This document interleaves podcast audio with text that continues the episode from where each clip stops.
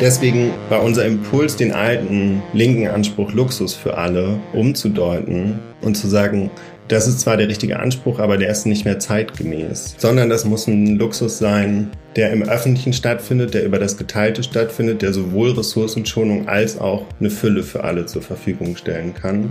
Und dann würde ich sagen, was der öffentliche Luxus auf jeden Fall macht, ist, dass er uns eine Freiheit von Angst um die Zukunft, um das alleine gelassen werden und damit auch ganz viel Sicherheit zur Verfügung stellt. Und ich glaube, als Linke hat man ja Gründe, warum man auf der eigenen Seite ist, selbst wenn man nicht gewinnt. Und ich glaube, die Gründe sind ganz gut. Ja, Leute, schön, dass ihr reinhört zu eurem Dissens-Podcast. Diese Woche geht es hier um öffentlichen Luxus und die Frage, wie uns dieses Konzept dabei helfen kann, eine positive Vision für die Zukunft gesellschaftlich zu verankern. Öffentlicher Luxus, das beschreibt die bedingungslose Versorgung mit allem, was für ein gutes Leben nötig ist. Mit dem gleichnamigen Sammelband will die Denkwerkstatt Communia das Konzept, was ursprünglich aus dem englischen Sprachraum kommt, auch in der deutschen Debatte als linken Bezugspunkt platzieren. Im Dissens-Podcast spreche ich mit Lemon Bunhill von Communia und der Philosophin Eva von Redeker über geteilten Luxus und Vergesellschaftung als Weg dorthin. Ich bin euer Host Lukas Andreka und ich wünsche euch viel Spaß mit Dissens.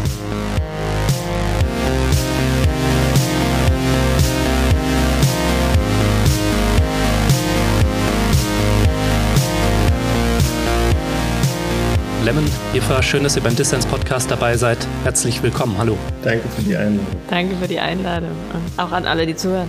Ja, ähm, Lem, wir wollen über das sprechen, was ihr von Communia öffentlichen Luxus nennt. Dazu habt ihr gerade auch einen Sammelband veröffentlicht, in dem Eva ein Nachwort geschrieben hat.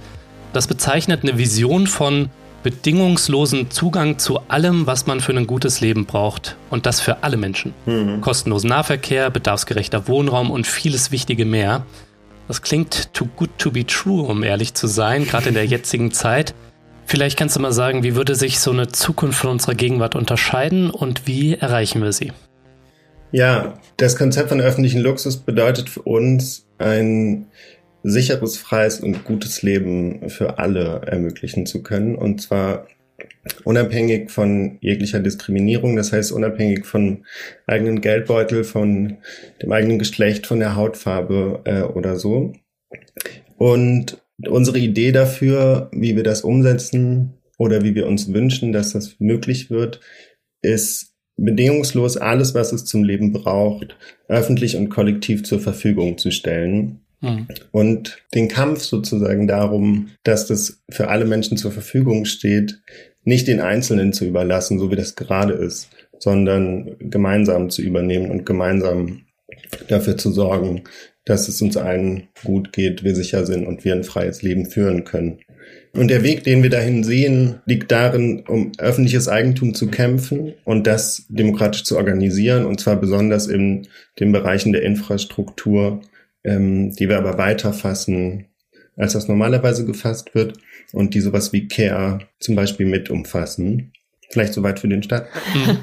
Eva, was findest du denn als Philosophin an diesem Konzept spannend? Ich meine, du beschäftigst dich ja viel mit so Themen wie Freiheit und auch Fülle und um Fülle geht's auch in deinem Nachwort, ja. aber auch natürlich mit den Themen Knappheit, Zerstörung im Kapitalismus. Mhm. Also was findest du an diesem Konzept so für den Einstieg, was findest du an dem Konzept öffentlicher Luxus spannend und wie kann uns das vielleicht gerade in dieser Zeit, in der wir jetzt Jahrzehnte der Privatisierung von gesellschaftlichem Reichtum im Neoliberalismus erlebt haben, ne? Und wo wir gleichzeitig aber auch eine Klimakrise und Katastrophe erleben, die, wie wir Wirtschaft in Zukunft denken können, nochmal vor ganz neue Herausforderungen stellt, wo wir irgendwie auch verzichten müssen, aber das muss natürlich gerecht verteilt sein und vielleicht auch mit einer Vision von Fülle eben verbunden sein, ja. um auch Mehrheiten dafür zu gewinnen. Also wie kann da dieses Konzept öffentlicher Luxus auch eine solidarische Antwort auf die vielfältigen Krisen der Gegenwart sein?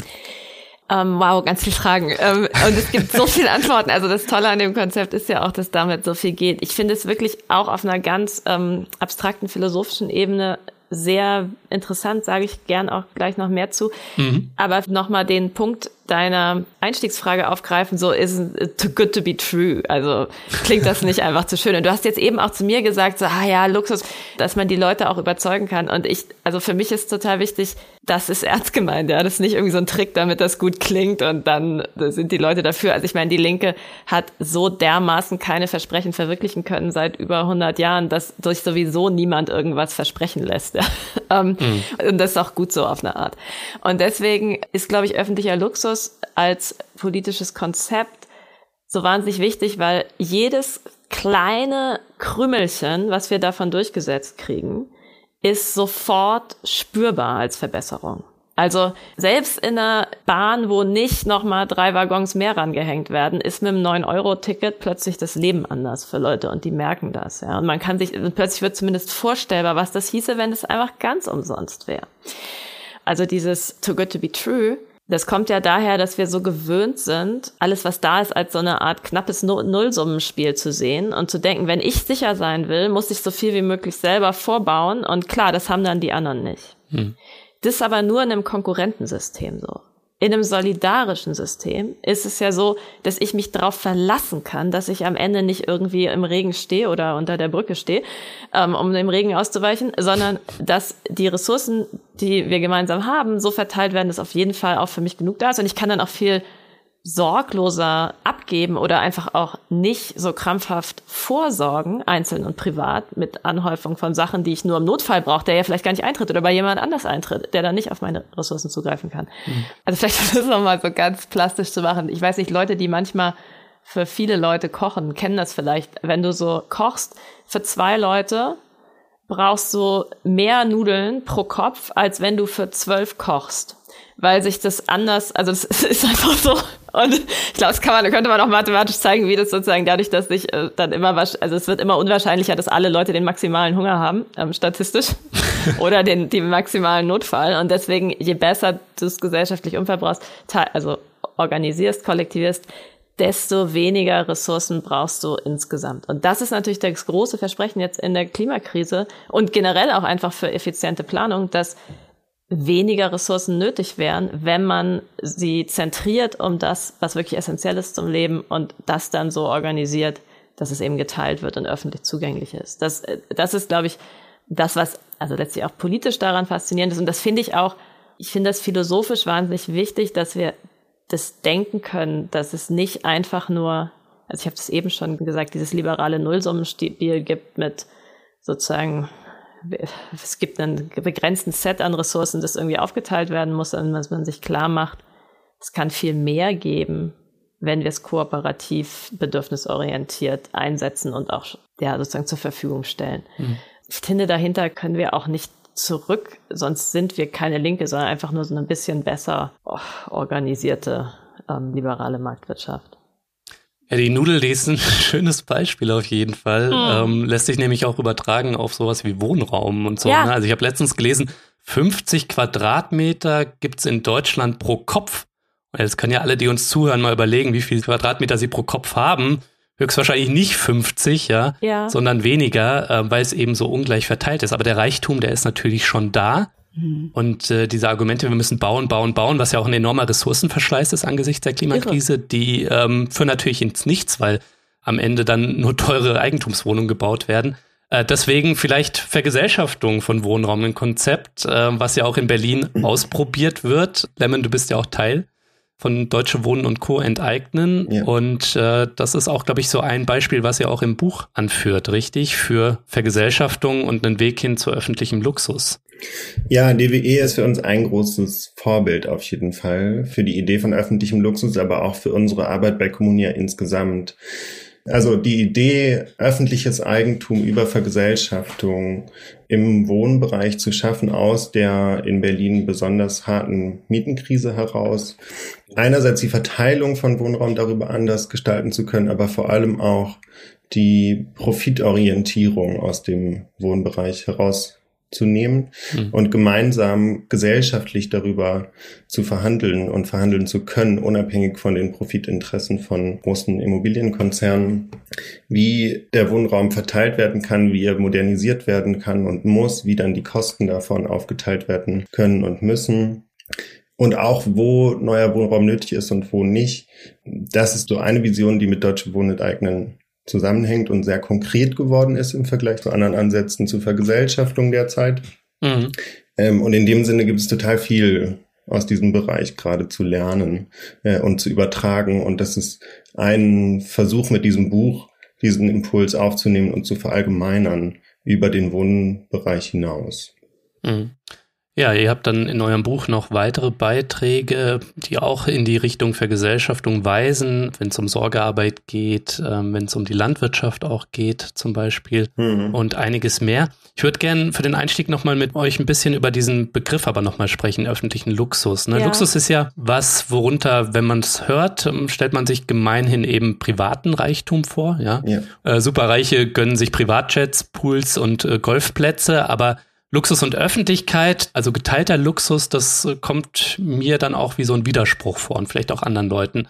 Also, warum haltet ihr es sinnvoll, von öffentlichem Luxus zu sprechen, Lemon? Mhm. Und dazu kommt vielleicht noch die Dimension, wir sprechen ja als Link auch gern über Grundbedürfnisse, Grundsicherung und solches, ne? Also das Existenzminimum, was Leuten zusteht. Jetzt sowas wie Wohnen als Luxus zu bezeichnen, ist das nicht vielleicht auch manchmal kontraproduktiv?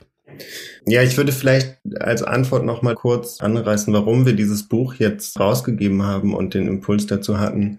Der Grund würde ich sagen, dass es gerade total viele Krisen gibt, die aufeinander folgen und die sich so stapeln und irgendwie sich gegenseitig verstärken. Mhm. Also wir haben alle Corona mitbekommen und dann kam die Energiekrise und der Krieg in der Ukraine. Darauf folgend irgendwie eine Inflation, die sich verselbstständigt hat und die Klimakrise steht sozusagen immer darüber. Und in dieser Situation hatten wir das Gefühl, braucht es eine Vision davon, wie eine Zukunft aussehen kann, die nicht krisenfrei ist, aber die sozusagen vorsorgt ähm, dafür, dass wir uns überhaupt wieder eine Zukunft vorstellen können, in der wir leben wollen und die nicht geprägt davon ist, ständig darum kämpfen zu müssen, irgendwie zu überleben und klarzukommen. Mhm. Und vor allem hatten wir das Gefühl, gibt es diesen Verzichtsdiskurs vor dem Hintergrund von den Krisen, die wir jetzt schon hatten. Und ich glaube, der überfordert Menschen extrem, weil sie das Gefühl haben, sie mussten jetzt schon so durch so viel durch und jetzt kann nicht auch noch irgendwie ihnen was weggenommen werden. Und das ist aber, glaube ich, sehr stark. Wenn es das Individuum mit dem Waschlappen lösen soll, statt dass wir gesellschaftliche Antworten finden, ne? Aber ich glaube, das Zuhause ist zum Beispiel auch sehr viel wichtiger geworden und das Auto als Verkehrsmittel sozusagen nochmal äh, wo irgendwie eine Infektion nicht, nicht stattfinden konnte. Mhm. Sozusagen ihr Gefühl. Es gab auch diesen Move, dass viel Rückzug ins Private während Corona wichtig war. Und wenn jetzt sozusagen aber von dem Privaten auch wieder was weggenommen werden muss äh, oder da reduziert werden muss, dann glaube ich, fühlt sich das sehr gefährlich an. Also es gab eine, eine starke Fokussierung auf sozusagen das Private, das Kleine und jetzt gibt es aber darauf einen gefühlten Angriff, glaube ich. Und das ist aber das Residuum der Sicherheit, glaube ich, für viele Menschen geworden. Mhm. Und zugleich ist sozusagen objektiv klar, dass im Privaten zu viel Verbrauch stattfindet. Dass ein Auto oder überhaupt Autos in der Menge, die wir haben, zu viel sind ähm, und nicht mit einem Weg zu Klimaneutralität vereinbar. Deswegen war unser Impuls, den alten linken Anspruch Luxus für alle äh, umzudeuten und zu sagen, das ist zwar der richtige Anspruch, aber der ist nicht mehr zeitgemäß. Damit können wir sozusagen heute nicht mehr verantwortungsvoll an Umverteilung herangehen, sondern wir brauchen eine Neuformulierung dessen. Mhm. das soll immer noch Luxus für alle sein, aber sozusagen nicht mehr der private Champagner-Luxus für alle. Das soll nicht mehr die Superjacht für alle sein, ähm, sondern das muss ein Luxus sein, der im Öffentlichen stattfindet, der über das Geteilte stattfindet, der sowohl Ressourcenschonung als auch eine Fülle für alle zur Verfügung stellen kann. Ähm, und das bedeutet auch, die Grundbedürfnisse zu decken. Und davon sprechen wir auch ganz klar ähm, und gehen sozusagen von der Idee der Daseinsvorsorge aus. Aber es ist nicht nur das Mindeste, ähm, auf das wir uns einigen wollen, sondern es ist das Gute. Mhm. Ähm, und es ist sozusagen das erfüllte Leben, was wir versprechen wollen und was wir, glaube ich, auch versprechen müssen, ähm, damit es eine überzeugende, attraktive Zukunftsvision für Menschen werden kann. Und deswegen haben wir uns dafür entschieden, diese positive Erzählung zu starten und die gemeinsam mit anderen jetzt zu füllen Erst, also dadurch, dass wir andere Leute bei, eingeladen haben, in dem Buch zu schreiben, ähm, aber auch in der Diskussion danach jetzt weiter auszubuchstabieren. Äh, was an Grundbedürfnissen gibt es, was haben wir übersehen, aber auch, was brauchen wir darüber hinaus für ein gutes, erfülltes Leben gemeinsam. Ja, aber das finde ich schön und ist wichtig, meiner Ansicht nach, dass wir eine Vision entwickeln, die über dieses Minimum hinausreicht. Ne? Wie du es schon gesagt hast, das gute Leben. Mhm. Und wenn ich da an öffentlichen Raum zum Beispiel denke, dann denke ich geprägt davon, dass ich jetzt ähm, ein Kind habe, was einjährig ist vor allem an Bäume in den Städten. Mhm. So. Also die Schatten spenden mhm. mehr Platz dafür auch, ne, de facto, ne? Also weniger Autos zum Beispiel, mehr Platz für Grünflächen, für Flächen der Zusammenkunft und so weiter. Aber an was denkst du, ja. wenn du an öffentlichen Luxus denkst? Ich fand das ganz schön. Ich hatte in einem Gespräch mit einer Freundin, kam so von ihr der Impuls zu sagen, was ist eigentlich öffentlicher Luxus? Ich habe da so eine ganz konkrete Vorstellung. Ähm, und zwar gibt's das schon. Ähm, das ist nur nicht so besonders bekannt. In den Berliner Bibliotheken, die haben extrem tollen Service und das ist äh, was von öffentlichem Luxus, was es aktuell schon gibt. Und da, das habe ich dann in dem Moment auch gelernt, kann man sich tatsächlich Kunstwerke ausleihen die man sich zu Hause aufhängt für eine gewisse ja, Dauer. Ja, Stark. und dann muss man die wieder zurückgeben. Aber man kann die dann auch tauschen. Also man ist es nicht so, dass man sich ein Kunstwerk kaufen muss, das hängt dann dafür immer. Äh, man muss sich dafür entscheiden, sondern es gibt eine Bandbreite an Kunstwerken, die man sich ausleihen kann und mit nach Hause nehmen kann für eine gewisse Zeit und dann können sie andere wieder aufhängen. Äh, und das fand ich ein total schönes Bild dafür, was öffentlicher Luxus äh, sein kann, über das hinaus, was nötig ist. Mhm. Ja, und ich würde aber sagen, allgemein ist es das, was das, also ist öffentlicher Luxus das, was das Leben möglich und schön macht. Und das bedeutet einerseits sozusagen über Grundbedürfnisse hinaus sowas wie Kunstwerke ausleihen zu können, aber andererseits auch das, was fürs Leben nötig ist, schön zu machen. Also die Grundbedürfnisse nicht nur zu stillen, weil sie Bedürfnisse sind, äh, auf irgendwie die einfachstmögliche Art, sondern gerade wenn wir daran denken, wie viel Care nötig ist ähm, und wie die gerade gestaltet wird, äh, darüber nachzudenken, wie können wir uns Care-Beziehungen, Sorgebeziehungen anders vorstellen, wie können wir die anders organisieren, so dass sie erfüllend sind, mhm. ähm, so dass wir sie gerne machen, so dass wir die persönlichen Beziehungen, die darin liegen, ähm, wertschätzen können, dass wir dafür Zeit haben. Und ich glaube, das ist die andere Dimension davon, nicht nur über Grundbedürfnisse hinaus noch weiteres, sondern das, was wir brauchen, gut und schön zu machen. Mhm. Eva, wie blickst du denn auf diese Spannung zwischen dem, was notwendig ist und dem, was unser Leben schön macht, die da im Begriff öffentlicher Luxus auch drinsteckt? Und ich fand das ja sehr schön, den Gedanken, den Lem da eben auch formuliert hat, dass das Notwendige auch schöner gestaltet werden kann. Aber womit wir natürlich schon auch umgehen müssen im politischen Kampf, ist, dass in unserer Ellenbogengesellschaft die Idee von bedingungslosem Zugang zu Notwendigem und Schönem, dass das etwas Provokantes an sich hat gerade auch der politische Gegner überzieht uns dafür mit Häme und spielt auch die Klaviatur der Missgunst. Ne? Also Erwerbstätige werden da zum Beispiel gegen Erwerbslose aufgebracht, weil die das Existenzminimum bekommen und das ja ohne Arbeit. Wow. Also ich würde sagen, das Notwendige bedingungslos bereitzustellen und auch das Schöne noch dazu, das wird mit harten Auseinandersetzungen einhergehen. Also ist das nicht auch eine Herausforderung, wenn wir nicht mehr von Grundbedürfnissen sprechen, sondern sogar von Luxus? Wie können wir damit umgehen? Ja, finde, damit philosophisch umzugehen oder ideologiekritisch heißt, zu erkennen, was eher eine Grundthese von Adorno und Horkheimers ähm, Autoritarismusanalyse ist, dass ein Teil dieser Häme, die uns trifft, ihre Kraft aus dem großen, eigentlich ganz gleichlautenden Wunsch und Begehren schöpft. Also weil man sich so sehr sehnt nach Luxus, aber das Realitätsprinzip des Kapitalismus, was inzwischen würde ich auch sagen, nicht mehr Leistungs-, sondern Schmerzprinzip ist, einfach akzeptiert hat und sich sagt, das werde ich eh nie kriegen, das gibt's nicht, so ist das Leben, macht es so unerträglich, wenn jemand anders dieses Glück weiter einfordert. Hm. Und ich glaube, wenn man sich dagegen sozusagen immunisieren will, indem man nur noch so ähm, ja ganz nüchterne, schon Zynismus vorwegnehmende Forderungen macht, dann, dann kommt man sozusagen auf die, die schiefe Bahn. Man muss auf eine Art das aushalten und sich auch klar machen, dass in diesem Hass eine große Ambivalenz steckt. Letztendlich auch der Wunsch, äh, zu kippen in, in, in die Erfüllung, der aber eben verstellt ist durch. Hm. Und das ist so, sozusagen das eine, was macht man mit den Gegenreaktionen. Warum ich es aber sozusagen genuin richtig finde, ist, dass meiner Meinung nach ganz wichtig ist, nicht ähm, so eine, ich würde auch sagen, vulgäre Marx-Interpretation anzusetzen, wo man sagt, hier gibt es das Reich der Notwendigkeiten, da das Reich der Freiheit. Erst müssen so ein paar Grundbedürfnisse gedeckt sein und es muss, man muss halt so das Überleben sichern. Dann hat man irgendwie freie Zeit oder dann kann der Surplus umverteilt werden. Da entsteht, beginnt erst unser Luxus, sondern gerade aus einer feministischen Perspektive.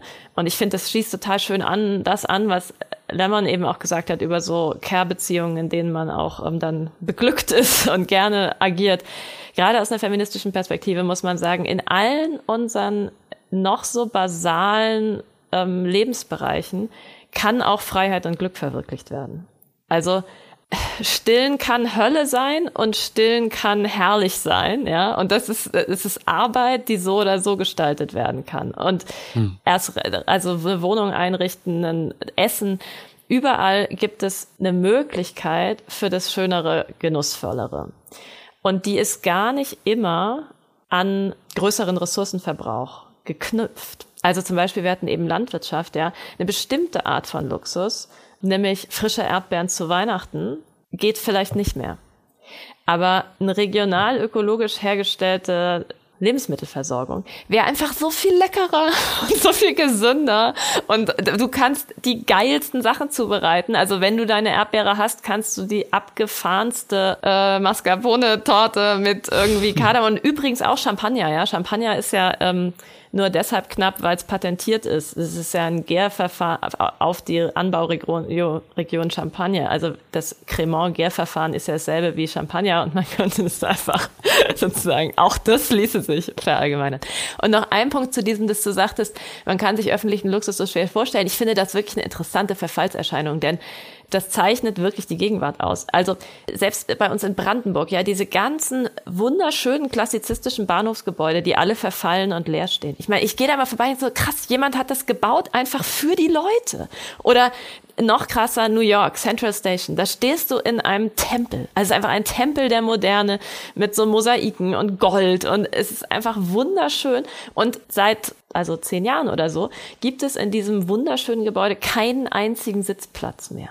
Weil nämlich selbst diese winzige Aneignung von öffentlichem Luxus, dass Leute einfach sich kurz ausruhen oder natürlich, äh, wenn sie wohnungslos sind, länger ausruhen, wird verhindert. Hm. Und dann denkt man halt so, ja, Luxus gibt's nur zu Hause. Aber ich meine, das, ähm, ich glaube, es gäbe einen viel größeren Luxus ähm, im Geteilten. Und ein Bereich, in dem wir das noch, glaube ich, kennen und genießen, ist tatsächlich Natur. Also ganz banal Naherholung, ja. Oder manchmal, wenn ich gehe ich so schwimmen und denk, wie krass, ist einfach so schön, dass ich jetzt in diesen See reinlatschen kann und da hat noch niemand einen Zaun gebaut. Und also man merkt so, und das ist ja auch, also ich meine, in Brandenburg werden die Seen ja auch privatisiert, also da, auch da gibt's Gegentendenzen, aber so, es gibt die glücklichsten oder Momente oder luxuriösesten Momente können eben auch sowas sein, wie, jetzt höre ich auch noch mit Adorno auf, also auf dem Wasser liegen und in den Himmel gucken und nicht nur ähm, in der in der Yacht sitzen.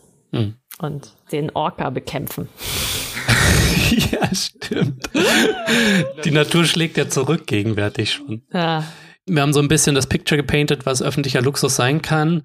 Lass uns doch einmal drüber sprechen, wie er in der jüngeren Vergangenheit ähm, vor allem öffentliches Eigentum und die öffentliche Daseinsvorsorge, wie das auch nüchterner genannt wird, ne, mhm wie das in der jüngeren Vergangenheit äh, bis heute hin auch immer wieder ja attackiert wurde und wird. Also letztendlich müssen wir drüber sprechen, wie in 40 Jahren Neoliberalismus die öffentliche Daseinsvorsorge privatisiert und ökonomisiert wurde. Mhm. Eva, wie lassen sich aus deiner Sicht die letzten Jahrzehnte neoliberaler Politik auch als Angriff auf eben sowas wie öffentlichen Luxus verstehen? Und wie hängen vielleicht auch der private Luxus, den wir gegenwärtig ja erleben, also der enorme Überfluss, ja, die Zunahme an Multimillionären, die Zunahme an Milliardären, äh, wie hängt das eben auch mit unserer aller Armut oder der Verwehrung von öffentlichen Luxus zusammen?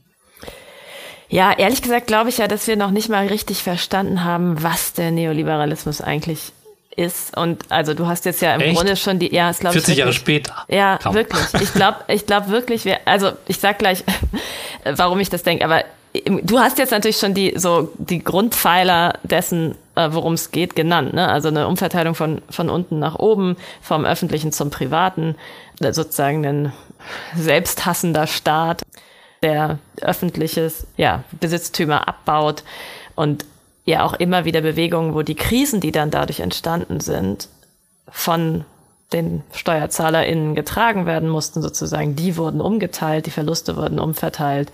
Wenn irgendwo Gewinne gemacht wurde, dann blieb das bei den privaten Sektoren, sei das Wohnungsbau, ähm, Firmen, Telekommunikation, Verkehrsmittel, also alle diese Dinge, die privatisiert wurden. Man muss sich das auch immer wieder vor Augen führen, weil wir haben hier so ein kommunistisches Programm von, von öffentlichem Luxus und Eigentum, aber manches davon sind eigentlich nur sehr bescheidene Rückdrehungen von Privatisierungstendenzen der letzten Jahrzehnte.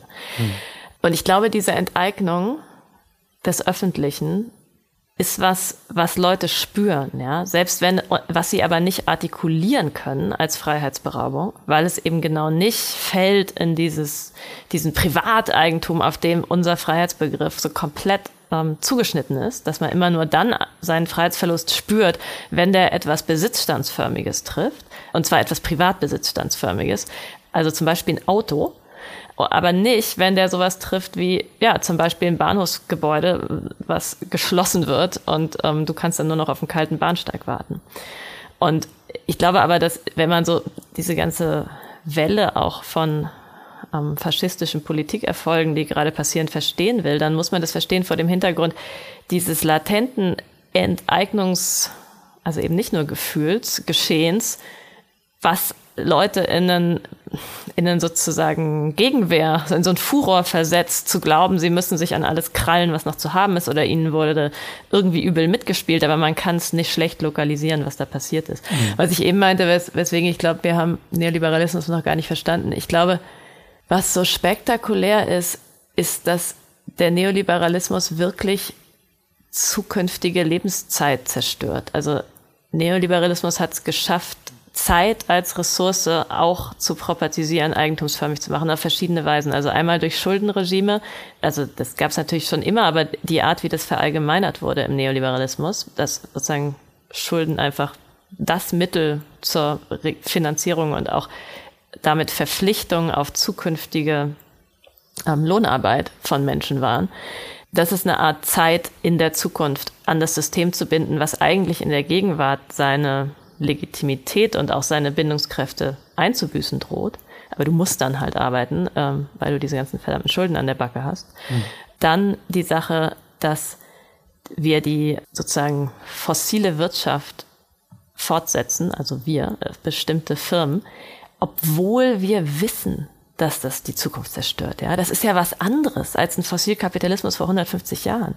Dass diese Firmen, Exxon hatte bessere Modellierungen der Klimaerwärmung schon in den 70ern als die Wissenschaft. Die wussten, was sie tun. Und trotzdem wurde sozusagen die zukünftige Zeit ähm, zerstört. Und dann letzter Punkt. Ich glaube, die andere Front, an der die Art von Neoliberalismus der wir gegenwärtig erleben, ganz stark einhegt und umverteilt aus dem Öffentlichen ins Private, ist der ganze digitale Sektor. Also die Art, wie Daten, die eigentlich aus, Öffentlich aus Kommunikation, aus gesellschaftlicher Interaktion entstehen, abgeschöpft werden für die ähm, Wertschöpfungsmodelle von ganz wenigen total monopolistischen Strukturen, Hm.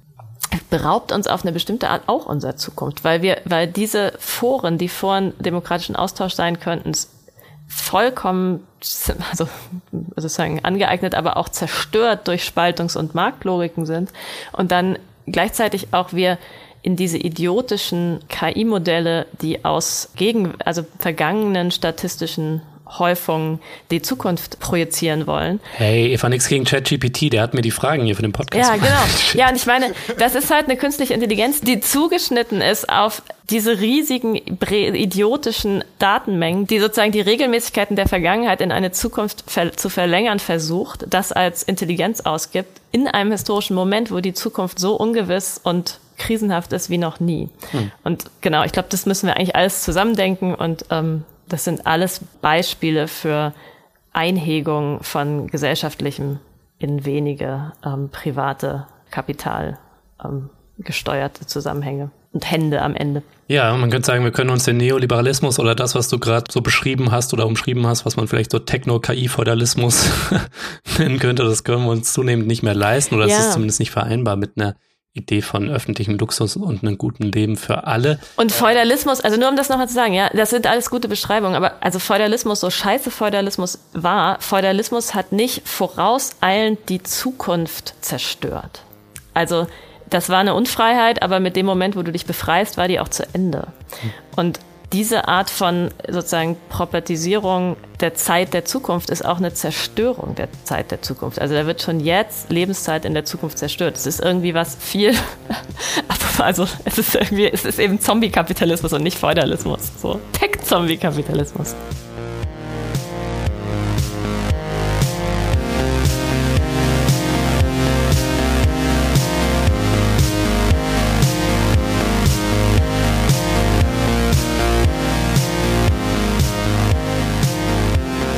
Ja, ihr Lieben, wenn ihr jetzt selbst Lust bekommen habt, mal in den Sammelband öffentlicher Luxus hineinzustöbern, dann ist ganz schön, dass die HerausgeberInnen das Buch kostenlos online zur Verfügung stellen, als Open Access PDF, ganz im Sinne von geteiltem Luxus. In den Show Notes dieses Podcasts hier findet ihr auch einen Link dazu. Übrigens, ich werde auch ein gedrucktes Exemplar unter allen Fördermitgliedern verlosen. Bringt mich dazu, euch darauf hinzuweisen, dass Dissens euren Support braucht, um auch eben kostenlos für alle da draußen senden zu können. Wenn euch dieser Podcast gefällt, wenn ihr noch nicht dabei seid und klar, wenn ihr es euch leisten könnt, dann nehmt euch kurz Zeit und schließt doch eine Fördermitgliedschaft ab. Wie das geht, dazu findet ihr alle Infos in den Show Notes und auf dissenspodcast.de.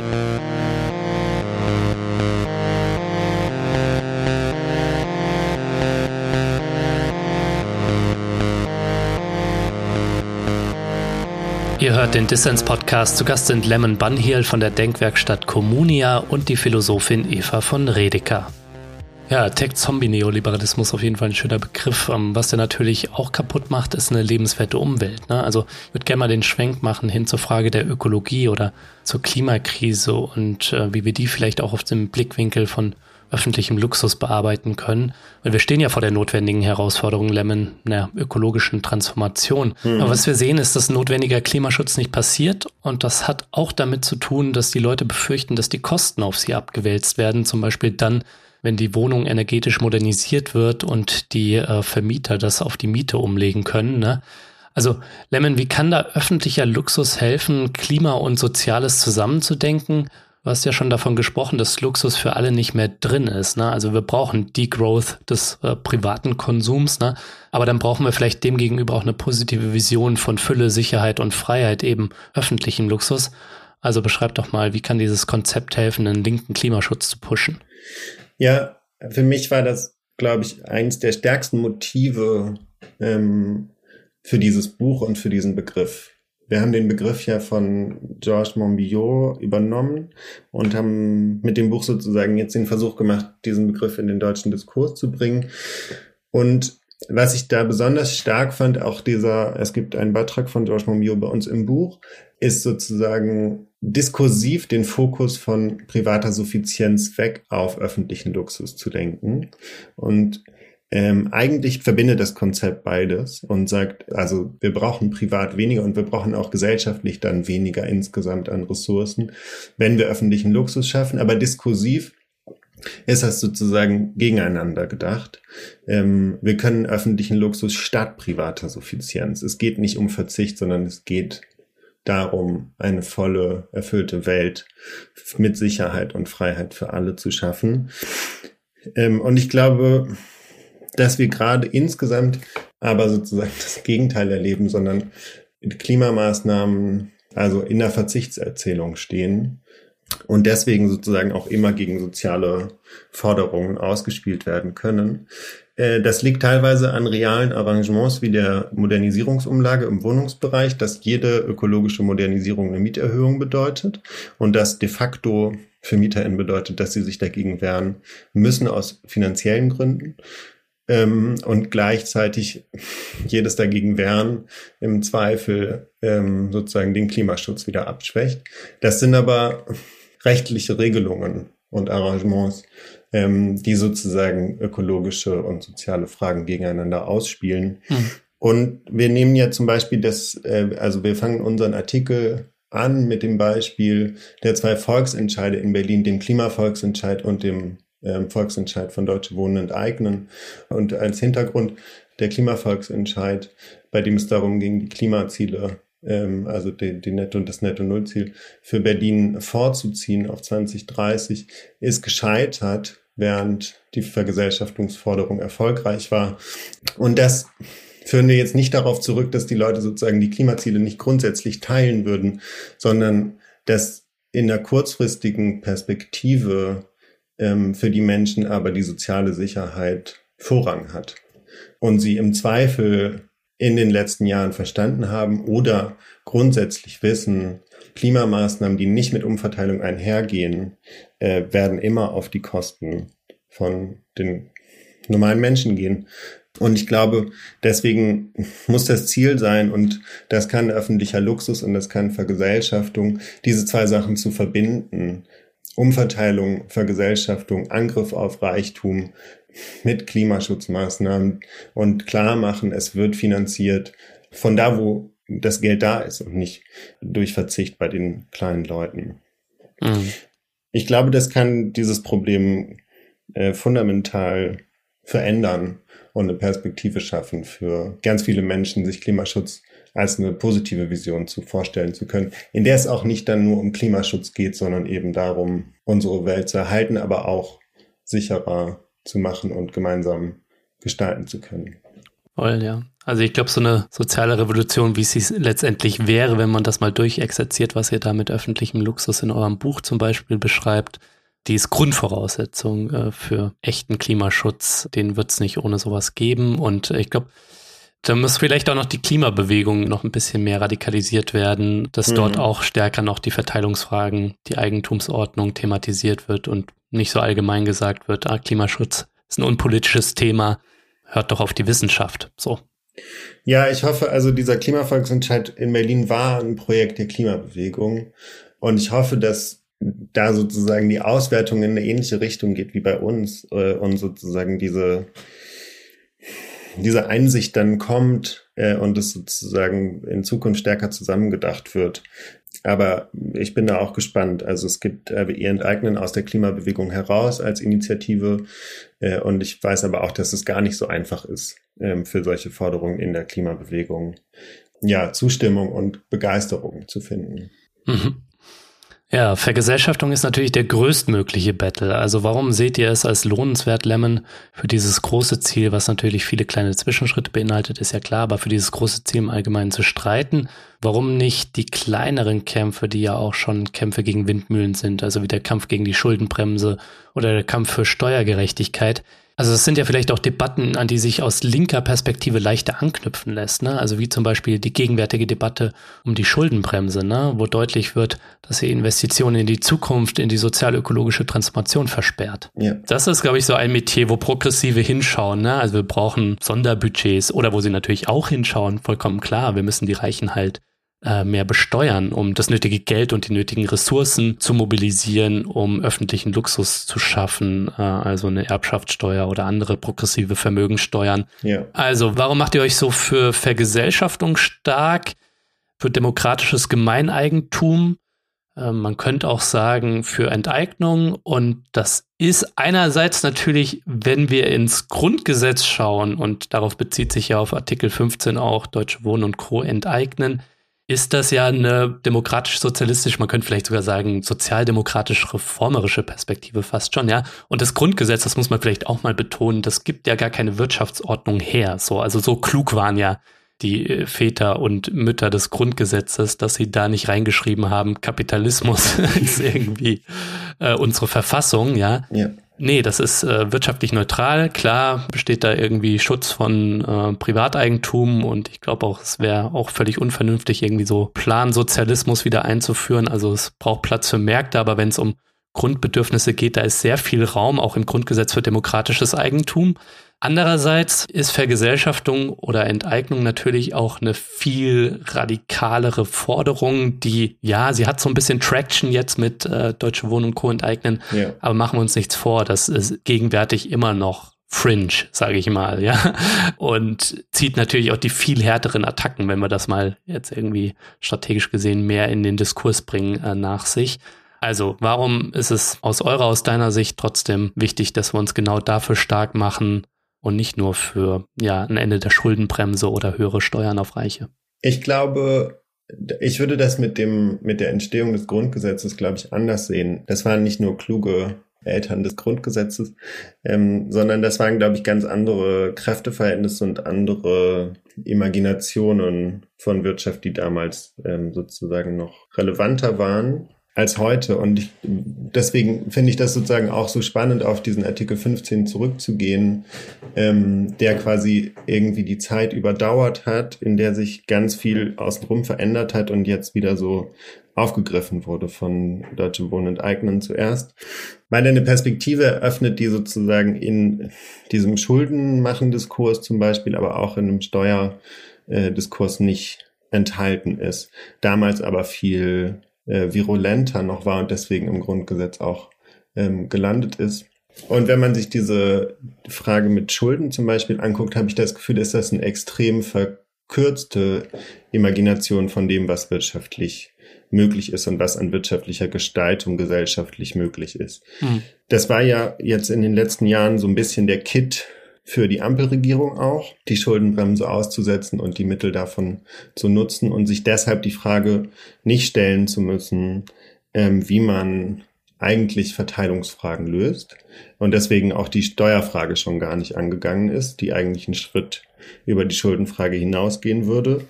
Also sozusagen der Schritt ist Schulden steuern und dann echte, über den Staat auch hinausgehende Organisation, Demokratisierung von Wirtschaft. Und natürlich wäre es auch besser, wenn die Schuldenbremse ausgesetzt wäre. Darüber könnte man einiges erreichen. Und ich glaube, das lässt sich in dem Begriff öffentlicher Luxus auch so stufenweise sehen und man kann bestimmte Dinge davon erkämpfen ähm, auf anderen Wegen als Vergesellschaftung. Unsere Vision braucht es aber. Äh, und ich glaube, dass es vielleicht härtere Kämpfe werden, wenn man äh, Enteignung und Vergesellschaftung fordert, dass es aber dann auch mehr zu gewinnen gibt. Dass es eine echte kollektive demokratische Organisation unseres Lebens letztlich wieder zu gewinnen gibt, die es auf die Art und Weise nicht über Schulden oder Steuern zu erreichen sind. Und in meinen Augen hat Deutsche Wohnen enteignen schon auch gezeigt, dass Enteignung und Vergesellschaftung ziehen kann, dass Leute daran mehr Hoffnung setzen können als in die immer wieder wiederholten Forderungen von irgendwie Steuern erhöhen. Hm. Deswegen glaube ich, ist dieses harte Kämpfe gar nicht unbedingt schlechter, ähm, sondern Leute können darin auch eine stärkere Konfrontation sehen und sich klarer positionieren und auch verstehen, das ist nicht wieder nur ein, ein bisschen korrigieren, sondern das ist jetzt tatsächlich endlich mal ein Angriff auf die Reichen und eine echte Veränderung in die Zukunft. Sind auf jeden Fall ja Lemon-Perspektiven, die sich auch ergänzen können. Ähm, aber klar, ich sehe schon auch viel Wert drin, auf so eine radikalere Vergesellschaftungsperspektive zu pushen. Aber du hast eben schon angesprochen, wir sollten das natürlich auch klar mit einem Fokus auf Demokratisierung machen. Bringt mich so ein bisschen zu dem Punkt, es ist natürlich schön, die Grundversorgung und auch Dinge darüber hinaus den Profitzwängen zu entziehen und das auf kommunaler und Bundesebene in Gemeineigentum zu organisieren. Aber das bedeutet oder sollte ja vielleicht nicht bedeuten, dass wir dann wieder zurückkommen zu so alten Staatsbetrieben, ne, die wir aus der BRD oder auch der DDR kennen. Das waren nämlich ja auch undemokratische Riesen und stellen dementsprechend ja wahrscheinlich eher nicht Positivbeispiele für eine künftige Wirtschaft dar. Ja. Also vielleicht kannst du mal sagen, wie müssen wir das anders denken, die Rekollektivierung und wie würde vielleicht das auch ganz konkret aussehen? Also viele haben jetzt vielleicht bei äh, so öffentlicher Versorgung haben sie sowas wie die Deutsche Bahn vor Augen und wie miserabel die gegenwärtig funktioniert und können sich aber auch nicht oder wollen sich nicht vorstellen, dass das dann von irgendwelchen Managern, Staatsmanagern dann organisiert wird, So funktioniert dann wahrscheinlich auch nicht. Also wie könnte so eine demokratische Bürgerinnenbahn aussehen? Ja, die Frage bekommen wir relativ häufig tatsächlich, weil es diese, diese Angst, glaube ich, gibt, gerade wenn es darum geht, Vergesellschaftung größer zu denken ähm, und es dann um so große Betriebe geht wie die Bahn, ähm, aber auch um so große Wohnungsbestände wie jetzt in Berlin. Und ich habe das Gefühl, dass sich da in der Linken einerseits über die letzten Jahrzehnte was verändert hat, vielleicht auch aufgrund der Schwäche, vielleicht auch aufgrund der gescheiterten Projekte der Vergangenheit. Und dass sich viele, also dass sich sozusagen Konzepte alternativen Wirtschaftens in den letzten Jahrzehnten eher auf einer kleineren gemeinschaftsbasierten Ebene entwickelt haben und darin aber sehr einen demokratischen Fokus hatten. Ähm, und jetzt habe ich das Gefühl, gibt es den Turn über Deutsche Wohnen enteignen, diese Idee eigentlich wieder zu, wieder groß zu denken, wieder zu verallgemeinern und nicht nur die solidarische Landwirtschaft und die KÜFA kollektiv und demokratisch zu gestalten, sondern auch den Anspruch wieder zu erheben oder überhaupt zu erheben, auch die großen wirtschaftlichen Zusammenhänge demokratisch zu gestalten. Mhm. Ich würde sagen, wir stehen da total am Anfang wie das genau aussehen kann.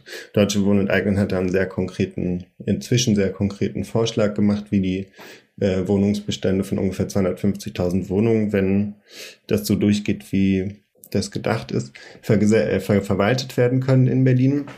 In anderen Bereichen müsste das aber komplett anders aussehen. Wir arbeiten jetzt gerade mit RWE Enteignen zum Beispiel zusammen, ähm, wo es darum geht, RWE und möglicherweise andere Energiefirmen in NRW zu vergesellschaften und setzen uns da intensiver mit dem Energiesektor auseinander. Und da gibt es schon eine sehr viel kompliziertere Situation als im Wohnungsbereich in Berlin, würde ich sagen, weil es so viele verschiedene Ebenen des Energiesektors gibt, so viele verschiedene Unternehmen und es eine ganz andere Form von Koordination und Planung bräuchte, als es im Wohnungsbereich der Fall ist. Da müssen wir Konzepte für entwickeln. Da sind wir jetzt gerade auch dran. Aber es ist, glaube ich, auch noch sehr viel Arbeit vor uns, die, glaube ich, aber auch konkreter wird, je länger oder je konkreter die politischen Projekte auch werden und je konkreter es vorstellbar wird, dass es Wirklichkeit wird. Und was die Bahn angeht, glaube ich, kann man nicht mehr so viel mehr falsch machen, als das in den letzten Jahrzehnten passiert ist. Also das waren ja StaatsmanagerInnen oder ManagerInnen aus ähm, Konzernen, die die Bahn zu dem gemacht haben, was sie jetzt ist ähm, und die sozusagen dafür gesorgt haben, dass die Bahn aktuell am Kapitalmarkt orientiert ist und das heißt kurze Planungshorizonte hat, was dafür sorgt, dass man sozusagen langfristige Inf äh, Investitionen in die Infrastruktur, vor allem in die Schieneninfrastruktur, vernachlässigt hat und die, in die Fläche sozusagen das Netz zunehmend abgebaut hat und dafür auf prestigeträchtige Großprojekte wie Stuttgart 21 gesetzt hat. Und das könnte sich grundsätzlich verändern, wenn man die Bahn stark von den ähm, Beschäftigten über Fahrgastverbände und Umweltverbände kontrollieren lassen würde und der Bahn sozusagen die Finanzmarktorientierung nehmen würde, wodurch sie eine langfristige Planungsperspektive wieder einnehmen könnte und sowas wie Schieneninfrastruktur wieder auf 100 Jahre und nicht auf die nächsten vier denken kann.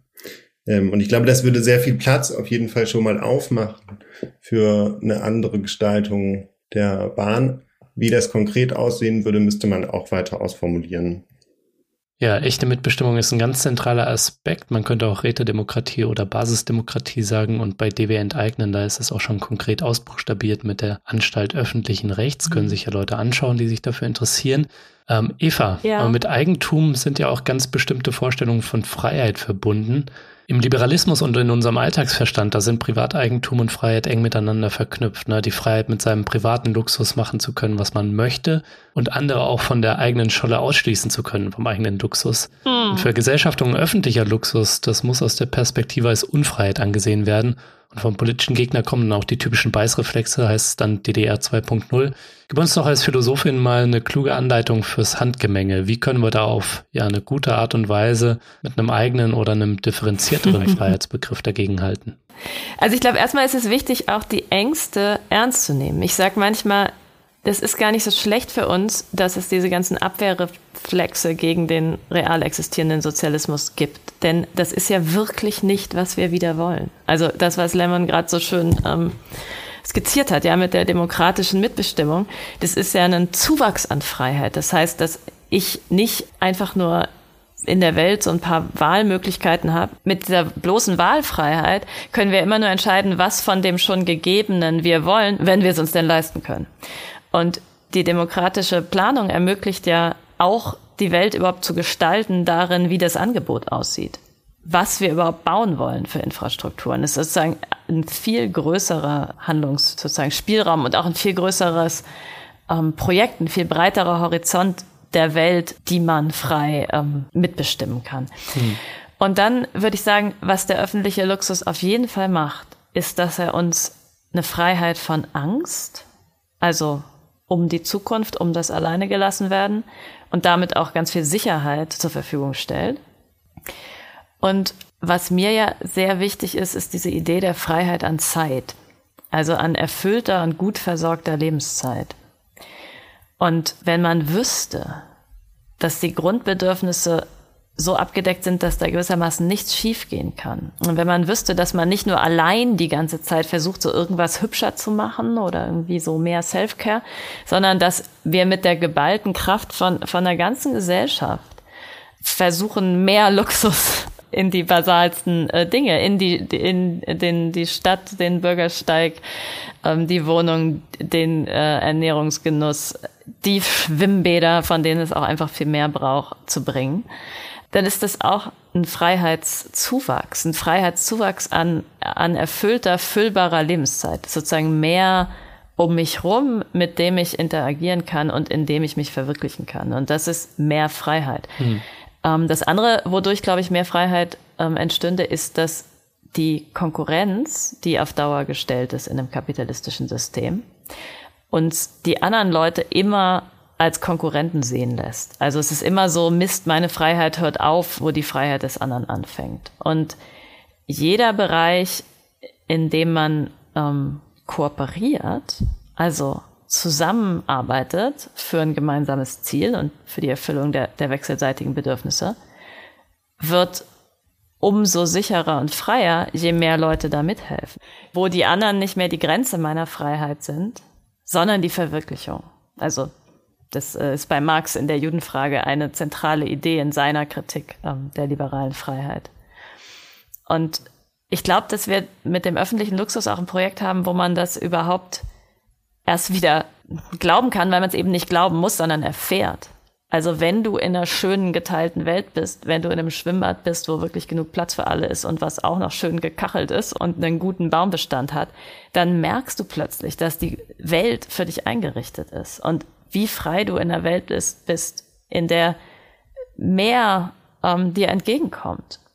Und das ist ja, das ist, glaube ich, das Projekt, das, das ist die historische Aufgabe der Linken, diese Fülle zu schaffen, die Freiheit ermöglicht und, und vergrößert. Ja, also wir können viel freier sein, als wir jetzt sind. Hm. Wenn wir jetzt mal so schauen drauf, wie die gegenwärtige Lage ist, dann äh, sehen wir auch, dass die Rechten vor allem mit der Unsicherheit der Allgegenwärtigen machen die eine Angstpolitik. Mhm. Und es gibt ja auch sowas wie die Angst vor Freiheit. Ja. ja. Also den Sprung müssen wir ja auch wagen und das ist ja auch scary. Das letztendlich machen wir uns nichts vor, ja, wenn wir darauf committen. Also wie gehen wir vielleicht damit um mit den FaschistInnen, die die Angstklaviatur auch bespielen mhm. und ja, mit dieser realen Angst vor der Freiheit. Also wie mobilisieren wir da den Mut? Mhm. Also ähm, die Mischung ist doch Verführung und Unterstützung. Verführung, Luxus hatten wir eben schon, ja. Es muss halt, es muss halt attraktiv sein, denn ich meine, im Moment können die Rechten mehr Genuss versprechen als die Linken. Denn der, der niederträchtigste, mieseste und tristeste ähm, Genuss, der einfach nur in Häme und einer kurzen destruktiven Triebabfuhr besteht, den gewähren die ganz gut, ja. Also dass diese, also bei Marcuse heißt das regressive Desublimierung, das ist, das ist sozusagen das Beste, was viele glauben, dass überhaupt noch zu holen ist in dieser Welt. Mhm. Wenn man dagegen die Erfahrung von, von öffentlichem Luxus, der, der auch, also in jedem bisschen, in dem er verwirklicht ist, schon, schon genießbar wäre, setzt, dann hätten wir was viel Besseres in der Hand. Ähm, das ist eine. Aber mit der Angst vor der Freiheit würde ich sagen, mir ist ganz wichtig, und das ist, ist jetzt die Unterstützungsseite, dass diese Idee, Freiheit als Freiheit an Zeit zu verstehen, auch heißt an Erholungszeit, an Regenerationszeit. Also ich finde die marxistischen Existenzialismen, die so wie bei Sartre und Beauvoir so einen Heroismus haben und sagen, ja, man muss eben ähm, diese Tragik äh, annehmen und sich in seine Existenz werfen lassen, die man als Einzelner verantwortet. Das teile ich nicht. Das finde ich auch letztendlich keine linke, schon gar keine feministische Perspektive, sondern man muss sagen, wir sind in ganz vielen Zusammenhängen in denen wir immer schon auch wiederhergestellt und regeneriert werden. Und das gruselige, das Horrorszenario der Gegenwart ist, ist, dass auch viele, die man wirklich für unverbrüchlich gehalten hat, nämlich sowas wie das sauberes Wasser und ähm, Atemluft, genug Sauerstoff, äh, ein Klima, was nicht so heiß ist, ähm, äh, dass, dass man sozusagen dass die mögliche Körpertemperatur übersteigt, wo das alles zur Disposition steht, ist so klar, dass, ja, dass unsere Freiheit einfach auch abhängt davon, dass wir uns erholen können, dass die Welt so gebaut ist. Also wie ich eben sagte, ja, dass man im Central Station sich auch hinsetzen kann und dass man eine Wohnung hat, die sicher ist, wo man nicht immer Stress hat, dass man demnächst schon wieder äh, die nächste Runde von 200 Besichtigungen machen muss. Das ist auch Teil unserer Freiheit. Mhm. Und öffentlicher Luxus schafft genau diese Räume, in denen regenerative Zeit gesichert ist. Und also regenerative Ernährung, eben alle Care-Bereiche der Versorgung. Und ich glaube, das ist eine, also das beste Angebot, was wir haben. Und es ist eben kein Angebot. Also ich meine, es ist eine, es ist die, es ist, das ist das schöne Leben so. Das ist das, worum, das ist ein historisches Projekt. Und ich glaube, als Linke hat man ja Gründe, warum man auf der eigenen Seite ist, selbst wenn man nicht gewinnt. Und ich glaube, die Gründe sind ganz gut. Hm. Ich finde den Freiheitsbegriff zu verzeitlichen ähm, immer irgendwie toll und gleichzeitig fühle ich das viel eher ähm, über den Beziehungs- oder Beziehungsweisenbegriff, den Vini Adamczak ähm, gewählt hat. Äh, und fand das an Deutsche Wohnen enteignen auch immer für mich die verlockendste Perspektive, einerseits die Sicherheit zu bekommen, nicht immer die Angst zu haben, die Wohnung zu verlieren, nach einer neuen Wohnung suchen zu müssen und dann durch diese Hölle der Wohnungsbesichtigungen zu gehen ähm, und dann in der neuen Wohnung auf die nächste Mieterhöhung zu warten. Das auf der einen Seite und dann aber auf der anderen Seite die Möglichkeit äh, oder die Möglichkeiten, die sich ergeben, die Freiheiten, die sich ergeben durch diese Sicherheit und durch die gemeinsame Gestaltungsmöglichkeit. Und da finde ich, ähm, merke ich immer, dass mir sozusagen der Beziehungsbegriff extrem hilft, weil es das so konkret für mich oft macht und ich mir sozusagen diese Vorstellung von wie könnte ähm, das Haus, das äh, Mehrfamilienhaus in Berlin anders sein, wenn es nicht Adler oder Vonovia gehören würde, sondern uns zusammen und wir gemeinsam darüber bestimmen könnten, wenn wir hier nicht ständig raus, rausfliegen und wieder neu einziehen, sondern sich stabilere Hausgemeinschaften bilden können. Wenn wir gemeinsam darüber entscheiden können, wie unser Hof aussieht und wie unser Treppenhaus aussieht, hm. ähm, entwickeln sich, glaube ich, ganz, ganz andere Beziehungen zu den anderen Bewohnerinnen der Häuser ähm, und aber auch zu dem Ort. Und ich glaube, dann können Mietshäuser auch wieder Orte werden äh, und nicht nur ein verlassener Hof, durch den man durchgeht und in dem man friert und wo irgendwie verrostete Fahrräder stehen, sondern ein Ort, wo man sich trifft und gemeinsam Zeit verbringt. Ähm, und ich finde, das ist was, was mir sozusagen durch Deutsche Wohnen enteignen nochmal so klar geworden ist oder hat mir so den Blick aufgemacht von, wie unfrei ist mein Innenhof äh, und mein Verhältnis zu den anderen Leuten, die hier wohnen und was für Möglichkeiten gäbe es, wenn es anders wäre. Und das gibt mir das Gefühl, es gibt auf dieser ökologischen Dimension, haben wir eine Erde zu verlieren gerade. Ähm, und Vergesellschaftung macht aber für mich auch die Perspektive, dass wir eine Welt zu gewinnen haben. Lemon, Eva, ich danke euch vielmals fürs Gespräch. Danke. Danke für die Einladung. Danke dir.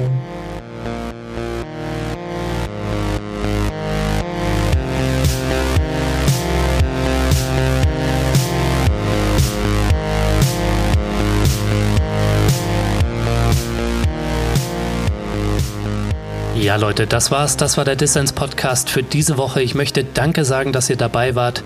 Meine Gäste waren Lemon Bunhiel von der Denkwerkstatt Communia und die Philosophin Eva von Redeker.